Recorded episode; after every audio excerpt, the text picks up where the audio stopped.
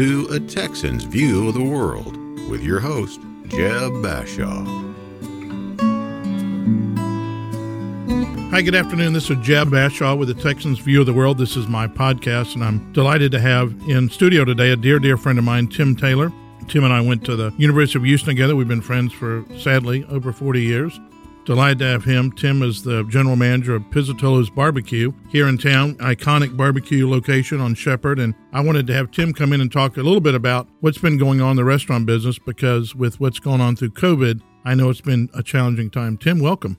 How are you, Jeb? I'm doing great. Great. Uh, tell me about where you're from and kind of how you got here. I was born on the Bayou, New Orleans, Louisiana. And in typical New Orleans fashion, one never leaves the confines of uh, the underwater bowl. Uh, but actually, I came to Houston one uh, weekend on a business trip with my dad. And I looked around and I had never seen anything so amazing before. Uh, we had traveled, but I'd never seen, I felt as though I was uh, living in the Jetsons, all these shiny, tall buildings and uh, of course, we were on the corner of Post Oak and San Felipe. I didn't realize there were other parts of Houston, but uh, it, it, was it was uh, uh an eye opening experience. And I said, I've got to get here as quickly as I can. And within three months, I was enrolled at the University of Houston, uh, wow. studying hotel restaurant management. Uh, I saw the underbelly of Houston when I got in the car and drove myself here, and realized that I was on the corner of Scott and Elgin as opposed to Post Oak and San Felipe. Uh, so it was a little different. Uh, uh, met phenomenal lifelong friends such as yourself, uh, guys and girls that I've known for over 40 years that have been a major part of my life, uh, including one in particular that I met at the University of Houston who uh, has been my wife for 37 years. And because we had met in Houston and gone to school in Houston, neither one of us were from Houston. Uh, but we opted to make this our home and raise our family, which we've done. Fantastic. Yeah. Well, Miss Stacy is one of my favorite people. Yeah. As you know, I had my first freshman year date with her when she was a senior. I think at the Chi Omega Casual or something, and um, uh, I know she did a lot better marrying you, so I'm proud of her. And you have a beautiful family and, and now grandchildren, right? Uh, one and a half, as we say. We have a two year old granddaughter right. and a grandson due in November, Fan- which we just found out about last week. How exciting! Fantastic. Yeah. yeah. Well, you're right. It, I think that says a lot about Houston. Obviously, uh, Stacey, I guess, had grown up in Kentucky. Correct. Kentucky, Connecticut. Came down here to play tennis, mm-hmm. and uh, both of us uh, got here by default or luck, one one or the other. And uh, one one of the things that was so amazing about the city is uh, both she and I had come from old, established uh, southern towns where uh, your past was much more important than your future. And although we were lucky enough to grow up sort of similarly, I think what excited us both about Houston and Texas in general, but mostly Houston, was that uh, Houston was always concerned about what you could do tomorrow and not what you did yesterday. Well, and that that philosophy really rang true with the both of us. I w- I wouldn't go anywhere else because of that. As a native, I agree with you. It, it is truly a place where you can come and make cut your own cloth and, and make your own way in the world. It's not what your dad did or your grandfather That's did. Right. And, and not only that, if you cut the wrong pattern today, but you found it tomorrow, no one's going to hold that against you. Absolutely. So, Absolutely. Well, I think, I think, that goes a lot towards like the, the, the mentality of the, the wildcatter of, you know, we're going to put it all on the line and yeah. hope we do okay. And if we don't, we'll try it again tomorrow. And True Glenn McCarthy. You, that's exactly you, right. If, if, you guys liked me tomorrow, yesterday, I hope you like me tomorrow. you know, that's, that's, sort of how it is. Well said. Uh, well, as you said, you went to HRM school at the yeah. University of Houston, which is one of the top schools in the country and came out out, and uh, I think I think we helped make it one. yeah, well, absolutely. absolutely. Well, I will brag about my friend Tim. I, it seems like everywhere you've gone, you've had success, and yeah. I was thinking about that on the drive over here, whether it was. Um, uh, working with Polo or working, yeah, uh, no matter where, or having your own deal, and now of course you're at Pizzitola's, and been an interesting uh, year, last year and a half for you particularly, and uh, and the restaurant business in general. But talk about a little bit about Pizzitola's. Give us the history. Sure, I love to. I love to talk about Pizzitola's. We are the oldest continuing serving barbecue in the city of Houston. Depending on the list, we are either the number two or the number three oldest restaurant in continually serving in the city, and it depends on whether they uh, classify Guidos as Houston or Galveston, because at one time Guidos did have a Houston outpost. So depending on who writes the list, uh, begun originally in 1935. Uh, it, it's had several uh, name changes over the years, uh, but it has been Pizzitola's Barbecue uh, since 1984, I think. So we've had the name a long time. Been in its current location since 1958. Uh, it's only the second location. The first location was torn down to uh, build I 10. Uh, so we are extremely iconic. It is gratifying to be associated with something iconic and to be uh, associated with something in a city that really, just until recently, has begun to embrace its history. As we said, I come from New Orleans where you know everything is tarnished and old and in this city everything's shiny and new. So it's it's it's nice to uh, be uh, a caretaker and that's all we are are caretakers. Everyone who's been involved in the place uh, is nothing more than a caretaker. Fantastic. Well, it's it's like Old Home Week. When you walk in there, you see families, and I forgot to mention that Tim went to a uh, New Orleans Jesuit, and because we're always about Jesuit, but you have to serve a lot of those St. Thomas guys over well, there. Well, you know, so I know uh, you have to uh, speak slowly and you know try not to get, use big words when you're talking to them. I will. Uh, uh, you know, I'm we, kidding. You know, no, I'm no, kidding. No, I love nice my St. Thomas this. Eagle buddies. You know, both. Uh, I think anyone who goes to a Jesuit school uh, remembers that day when they get inoculated with that big vial of arrogance, and uh, I certainly still have uh, residue all these years later. Uh, you know, St. Thomas. obviously, Jesuit is a phenomenal place. St. Thomas has been great. both of my boys were educated there and, and have done very uh, well, and have done both have done remarkably well. Uh, uh, and and we are sort of the uh, you know when when you're in a big city like this, uh, it's it's very difficult to have allegiances. Uh, but we're fortunate enough, I think, because of geography, we're located about five blocks away from St. Thomas, maybe six. that that we we are the the St. Thomas watering hole. Jerry Pizzitola uh, had a, a, a, very storied career at uh, St. Thomas, uh, both as an athlete and as a student. Uh, his father spent time at St. Thomas. Uh, both uh, one of his sons, one of his sons graduated from Jesuit, but one from St. Thomas. his grandson, his son-in-law, you know, so so St. Thomas has educated a lot of people associated with it. Uh, we are their uh, uh, go to spot. Uh, but also, when you think about St. Thomas, you have uh, the goods. Sure. Uh, you've got Greg Gatlin. Mm-hmm. You have Gatlin's Barbecue. and that's just off the top of my head. But, you know, St. Thomas has done a lot to educate uh, the restaurant community in the city when you think of all the mandolas and the Carrabbas. Sure, absolutely. Uh, no, no, it's I, I don't. I, am it's, just it's gonna, always terrible. I'm just going to stop there, yeah. you know. But but it's always terrible when one of those guys dies. You can't get a good meal in town. You can't I mean, eat for three days. Everybody's in mourning. Everyone's there saying the rosary. You know. John uh, John Marion and I talked about that very issue. Well, hey, let's talk about uh, specifically what's been going on. Uh, COVID was tough. You know, yeah, the, uh, terrible. We, we, closed the market. You know, that we closed the economy down. We opened it up. We closed it down. You got to wear a mask.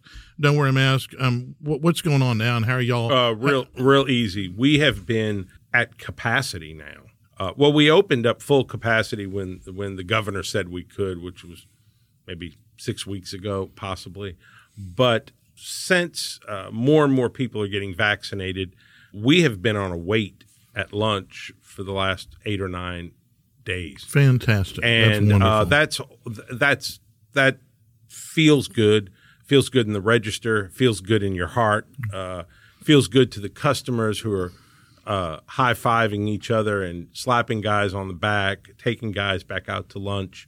Corporate catering is starting to it's not roaring back to life. It's it's but it's it's crawling back to life. And I guess uh, that's because most. I mean, I don't think a lot of these offices or buildings are back to 100. percent So that's well, I tell you know, yesterday uh, and today and tomorrow, we're feeding very very large crowds of people, uh, and and we're being told this is the first time we have our our monthly employee meeting in a year. So I'm, you know, we're feeding them all lunch. It's 100 people or 125 people, things Super. like that. So we're starting to see that come back. Uh, people are anxious. We no longer have uh, signs up that say mask recommended or mask required uh, with our staff. Uh, if they are fully vaccinated, which all but two of our staff are fully vaccinated, and uh, those two have opted not to get the vaccination, and that's, I guess, their prerogative. But uh, but uh, they're required to wear a mask Okay. because they have chosen not to get vaccinated. But uh, if my employees want to wear a mask, they're welcome to. If they don't want to, they don't have to. Same thing for our customers, uh, and uh, they're enjoying the freedom. Sure. Quite frankly, Yeah, absolutely.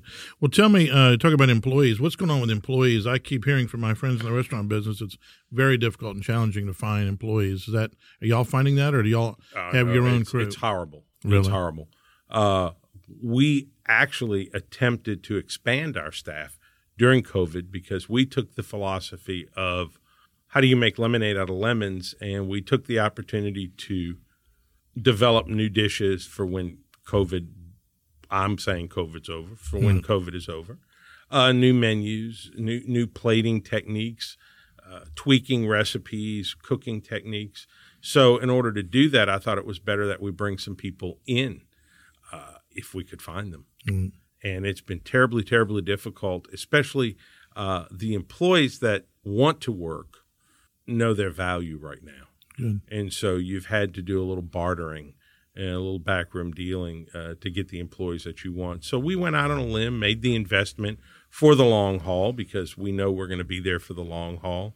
But it's extremely difficult now, possibly with uh, Governor Abbott's ruling uh, a couple of days ago uh, to stop the unemployment benefits since uh, over 70% of the jobs are in the $15 Sure. an hour range that are being offered, uh, uh, he re- you know he stopped those payments. So I think now you're going to start seeing some people go, oh, I do have to go to work, right. Sure. and uh, we won't be as generous The next round. the next round. Sure. Plain and simple. Well, it's just part of business. I mean, you got to make That's a living right. too. There's no. Um, That's correct. You're not running a soup kitchen. You're running a you know for profit business. So, um, talk talk about what y'all did. Um, obviously the ribs are the highlight, but I mean I know y'all had to be doing a lot of takeout stuff, and and you just reminded me. Any chance you could ever bring back those uh, chips and um, that you had at your other place? I mean, You those know, those are like a meal. Uh, they are a meal. for- They t- tell are- everybody what we're talking about, Uh, so they we're talking about something that was called blue chips. Uh, we used to make homemade uh, potato chips, which is not easy. Uh, it's a pretty long process, but we did that. And we would mound them uh, in a pretty big mound. Uh, and throughout the mound, about every quarter inch or so, we would have hot uh, homemade uh, blue cheese sauce or blue cheese dressing or something like that, and uh, crumbled bacon. And this would just layer up. Uh, it was salty. It was savory. It was Delicious. crunchy, uh, heart healthy, low cal. Uh, but we, yeah, we did those were uh, we do those at home, and every now and then we do them for people who will call me and say, you know, you I have to have Yeah. these. We're having a party or something like that. Um, during during COVID, again, like I said, we took the time to to tweak everything. We took and respect, and what that means is set the specifications for each raw item that we purchased and looked at it and said, was it the best product that we could purchase? Because when we come out of this, uh, everybody is going to be clamoring for the same customer dollar. Right. And if you think that you can operate as you used to operate and be successful, you're wrong. Right. You you you people were forgiving for a while, but they're not going to be forgiving forever. So we respect every product that we had, uh, from our ribs to our brisket to our chicken, uh, everything. And where we felt it necessary, we increased the the quality of the raw product. We increased the the, the quality of the ingredients that went into particular recipes. Uh, did away with anything that we were purchasing that was not made in house and became as pure as we could. Uh, that's made a dramatic difference in the product that we put on the plate. Uh, it's being written about because of that. Uh, sales are up considerably. Customers are commenting on it. So, uh, although it was a costly decision, it's always scary to spend more money when you're losing money. Sure. But we did, uh, uh, and it's already begun to pay off. Fantastic. Yeah. How many employees y'all have uh, on on the floor on average day? 15. We, we have 15 employees on the payroll. Okay. And how many in the back of the house and how many are in the front? On any given day, on a good day in the back of the house, there might be 5 Mm-hmm. uh, and three or four, maybe five on the, on in the front of the house. And what are those? Because obviously your pit is it, that's what drives the whole process. correct. What time does that process start for y'all? Uh, not as early as you would think. Uh, it starts at about six or six thirty in the morning. Some places will start it at two in the morning. Some some places start it at nine o'clock at night, and it runs all night. Uh, we start hours early in the morning. Our our pits are different. They're unique. They're the only ones like them in the city. Uh, no one else can build them. They're grandfathered in. They're illegal. Uh, Great to being know. from Louisiana, you know, That never stopped anything. good thing. Yeah. Um, so they cook at a, at a at a much more intense high heat. So the cooking process is shorter. Uh, so if we start cooking at six thirty seven in the morning, th- those ribs and those chickens and such are off the pit at ten in the morning. Great. Uh, our briskets come off the pit uh, by nine o'clock at night, and they're just held until the morning. Oh, okay. Yeah, they're they're held in in warming drawers Mm. basically, and and just finish their process a little Wow. bit. Fantastic. Well, you guys have obviously been on the front edge of that, and um, I, you know, I, I grew up when I came. I think we used to go to that barbecue place on the corner of uh, Bissonnet and um, uh, Rice, which wasn't that great, but uh, certainly Uh, Was that cellar door? no, Oh, there, no, it was called it was Rice. called the Hickory Pit, and it was. Oh, uh, oh, the little corner. Yeah, and little- it was really. like, Uh, I think I think about that now, and I think it's kind of like Mexican food. You know, we thought Felix's was the that- end all be all, and the world's right. changed, and of course the barbecue business changed. And you mentioned a couple of your competitors. I mean, clearly, uh, I think, of course, to me, Houston's the center of the universe for barbecue, but it's changed. I mean, you It's- the palates it- have changed. It seems like folks demand higher quality, like you said. It's not that junk meat that was served in the '60s and '70s. Well, a couple of things happen. One is I, I think that uh, Food Network uh, became the master class for the majority of people. Who who knew what arugula was before Food Network? Who knew what any of this stuff was? So I think that that, that started piquing people's interest. Uh, uh, when I moved to Houston in 1978, you know, if you were really lucky, you went to Maxime's. Uh, if it was a second date, you went to Kaphan's. You know, if it was a Sonny third Looks, date, Sonny you know, Looks. Sonny Look's, uh, Cellar Door, the Stables. I mean, you know, I'm naming places that no longer exist. Sure, Uh, and that was what was, you know, fine dining. fine dining. So with I do miss the- that cheese at um at uh at uh what was uh, the stables. That place stables. was I great. knew you, yeah, the stables. Or Captain Benny's. Kept Uh, Benny's? so I mean, you know, we've all we've all sort of matured. Our palates have matured. Um, I think clients are much more sophisticated, I- I think and so. maybe the You more well, barbecue came from, uh, was a was a good old boy staple. Mm. Uh, to now, it became a little sophisticated. You know, you look at the majority of of if you want to use the word craft barbecue people are now making their own sausage. We're grinding our own meat, making sausage, uh, doing all sorts of things that that 20 years ago you would have never Sure. dreamt of doing. Uh, now it's a blessing and a curse because we've been around so long that you can't make wholesale changes because you know you dance with the girl who brung you, Right. but you always have to be innovating or your customer base dies off. Correct. So you know I, I call it the blessing and the curse. So we're walking a fine line between the two right now. Good. Well, you're doing a great job. Thanks for coming in today. Tell everybody where you're located, and if you have anything you want to share, I don't know that I don't even know that a lot of folks know. I, you've catered businesses. I mean, catered for me, but talk a little bit about the catering business and what you can do for size, what sizes you like to to work with. First off, we're at uh, 1703 Shepherd, which is the block just south of I 10 on Shepherd. It's not North Shepherd or South Shepherd. There's a little bitty stretch of Shepherd between the Bayou and I 10, which is just known as Shepherd Drive, and that's where we are. If you try to Google us, they're going to send you somewhere else uh, because Google doesn't know uh, that that that's just plain old Shepherd. Uh, we are. Uh, I, I, think the biggest compliment that we've been paid is that we're just we just look like some old roadhouse on a on an old dirt farm to market road somewhere, and that's great. Uh, it is a see and be seen place. It is the only barbecue in the city of Houston where you can go and a waitress is going to take your order and serve you, and you're going to get a starched linen napkin, and you're going to be surrounded by uh, people who are CEOs of major companies and people who drove their farm truck up, or people who, you know, we, we go from people who have their own name on their shirt to people who have designer names sure. on their shirt.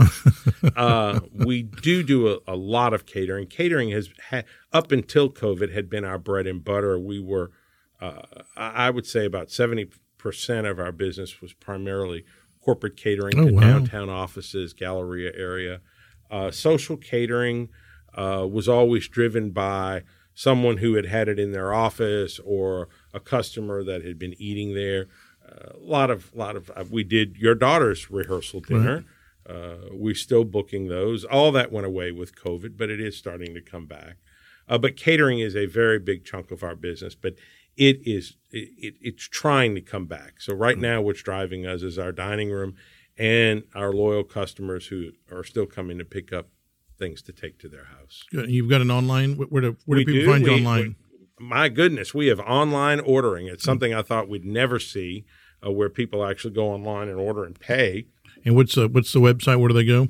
Uh, they go to Pizzitola's BBQ dot com. Got it. BBQ. dot com. Perfect. And uh, or Google us. And uh, we are not a pizza parlor. We're not a pasta house. We've heard all that before. Uh, just an old fashioned barbecue joint. Named after an Italian guy that played played an, football at, uh, at Texas A&M. Texas A&M. That's, That's exactly right.